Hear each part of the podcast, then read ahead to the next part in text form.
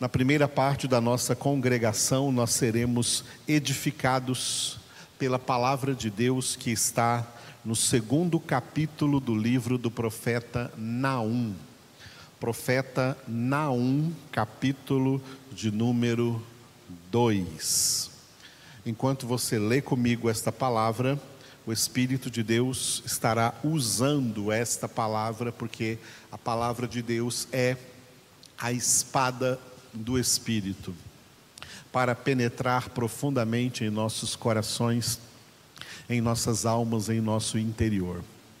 A palavra poderosa de Deus, a palavra viva e eficaz, que é o próprio Jesus, o Verbo de Deus, operando em nós cura, libertação, salvação, graça e amor. Aleluia. Naum capítulo 2. O destruidor sobe contra ti, ó Nínive.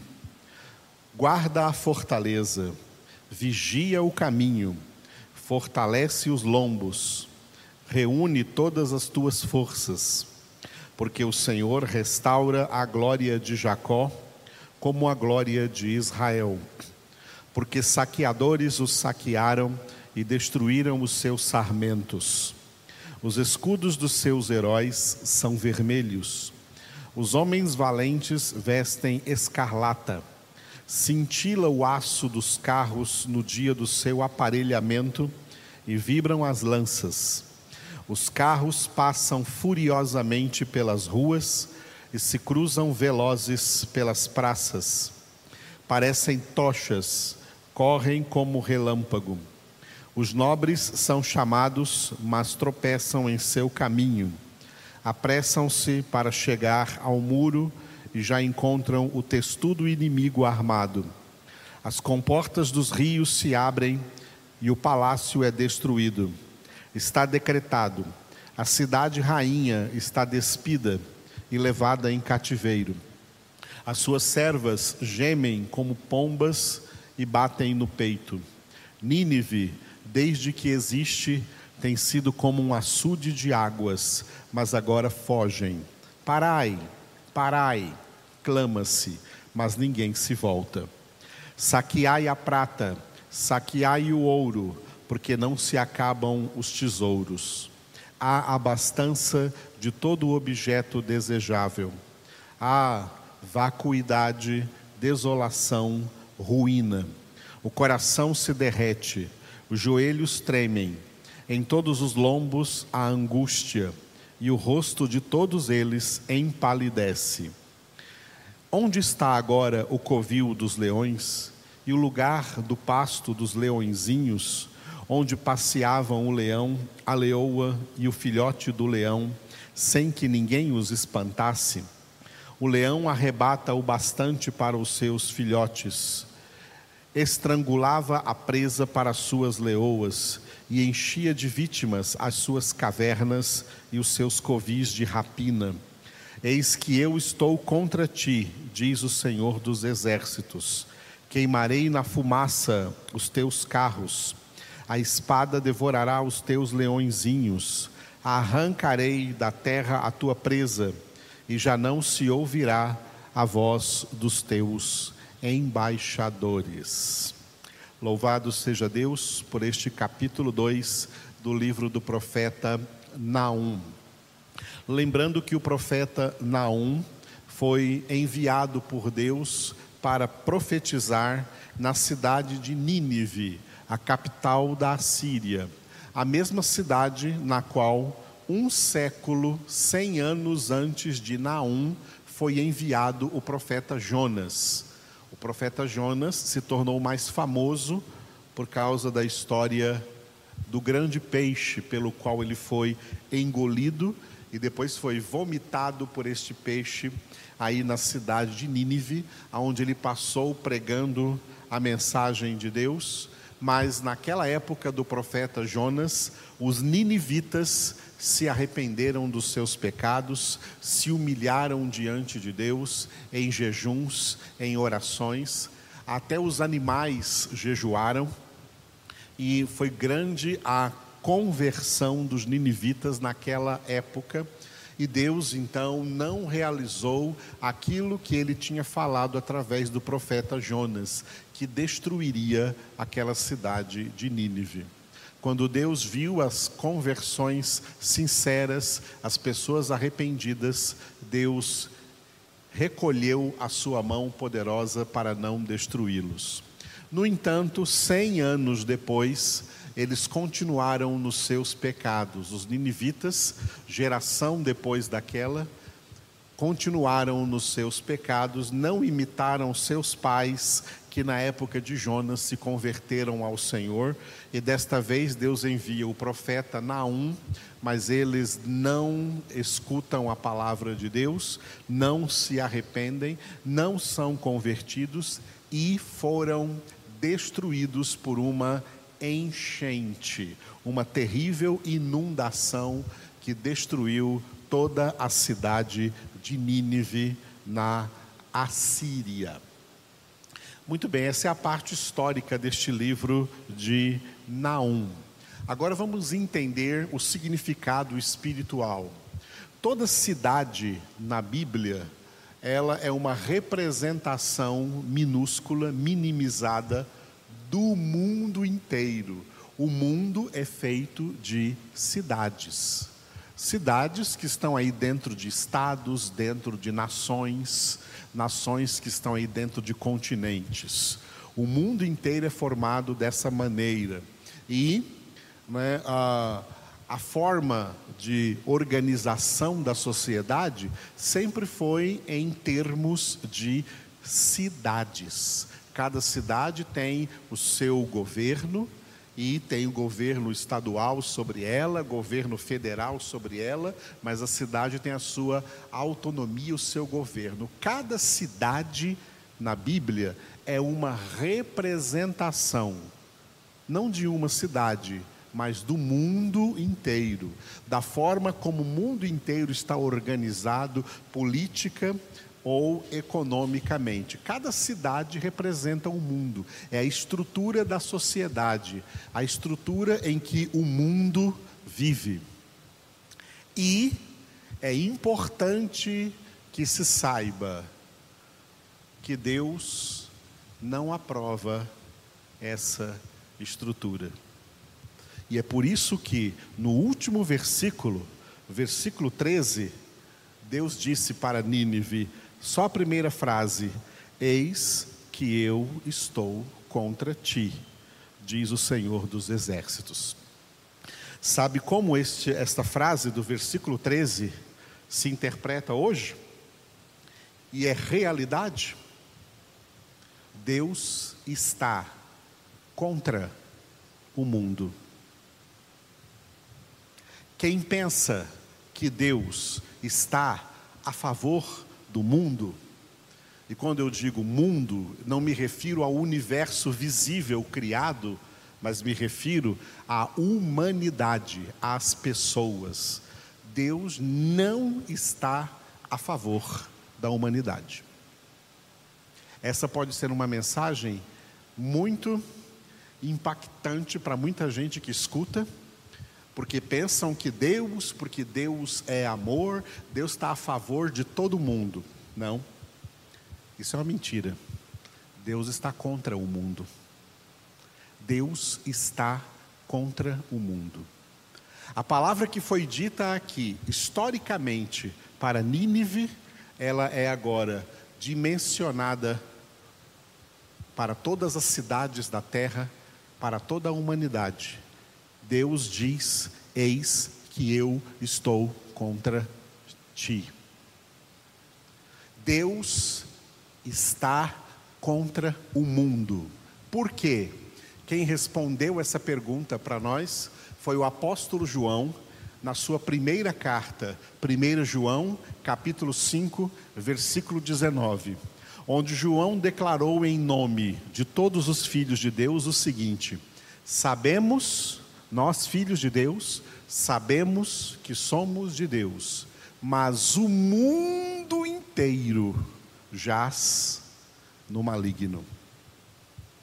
Deus não é a favor de um mundo inteiro que jaz no maligno, que é escravo do diabo. O mundo inteiro, a humanidade inteira, sem Deus, sem contar aí os verdadeiros filhos de Deus, o restante de toda a humanidade, que é a maioria da humanidade, são filhos do diabo, são escravos de Satanás. E por isso Jesus deu ao diabo o título de o príncipe deste mundo. E o apóstolo Paulo escreveu em Efésios capítulo 2, versículo 2, que a humanidade sem Deus segue o curso deste mundo, segundo o príncipe da potestade do ar, o espírito que agora atua nos filhos da desobediência. Quem são os filhos da desobediência? São todos os homens não convertidos.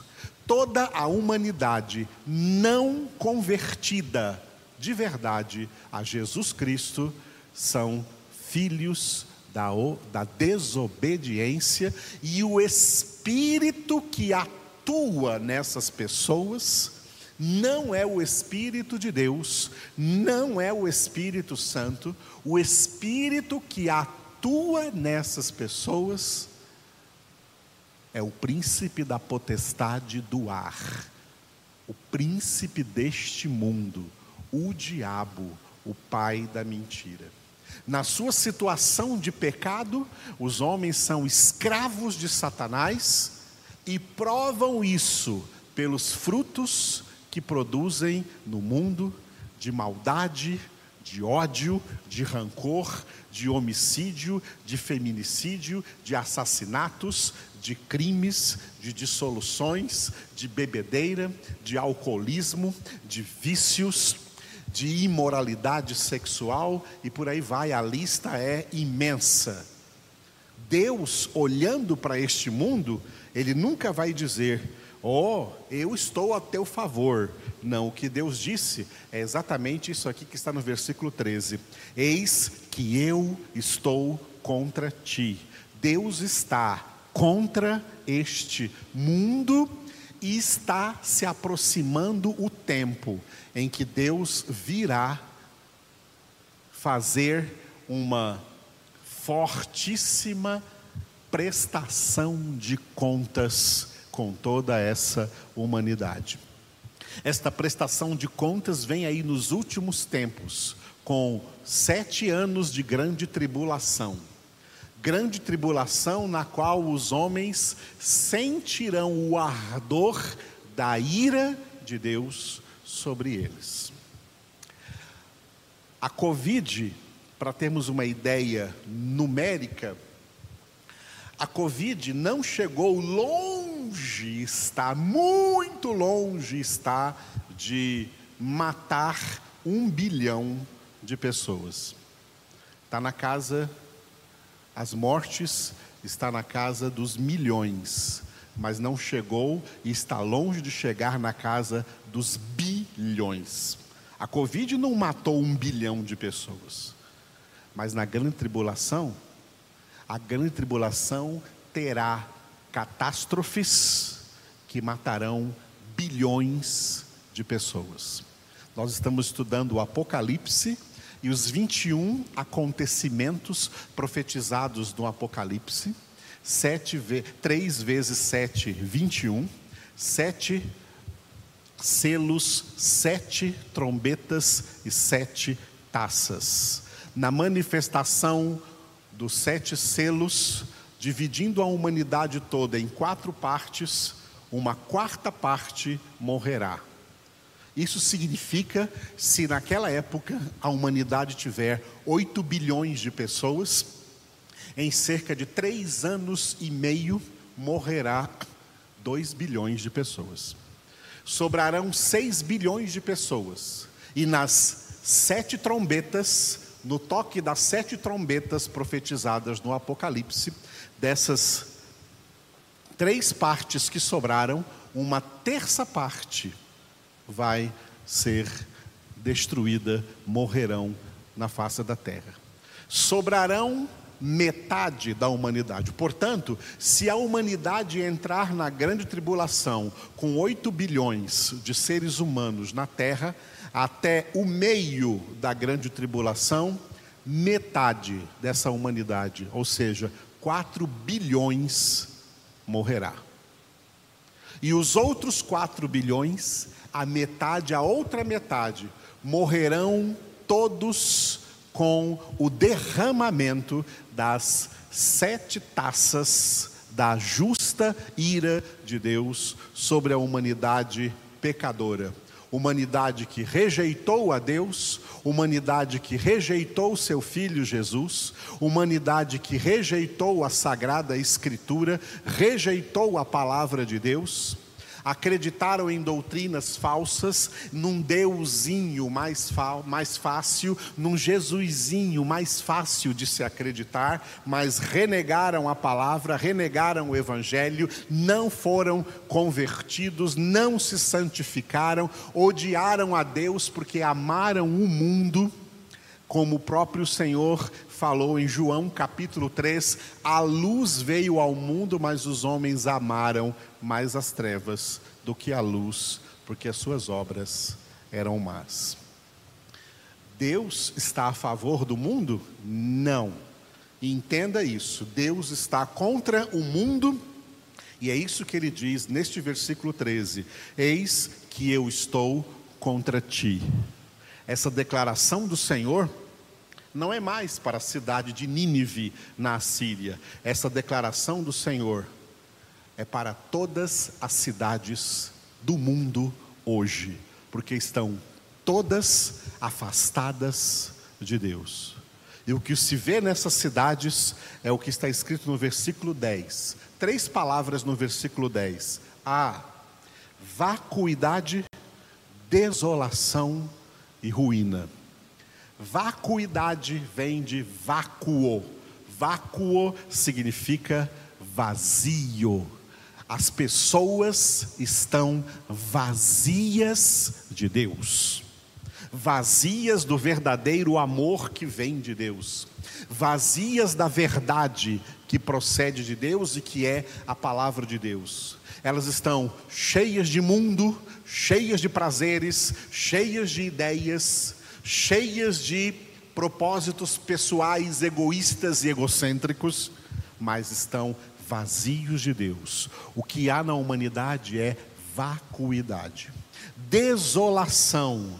A humanidade está desolada como filhos órfãos de Deus. Não são filhos de Deus, são órfãos. É uma desolação espiritual, uma humanidade sem Deus, uma humanidade sem Cristo.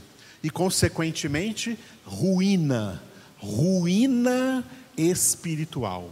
E é a ruína espiritual a causa de toda ruína moral, ruína profissional, ruína política, ruína econômica, ruína familiar e toda decadência geral da humanidade é causada pela falta de Deus em suas vidas.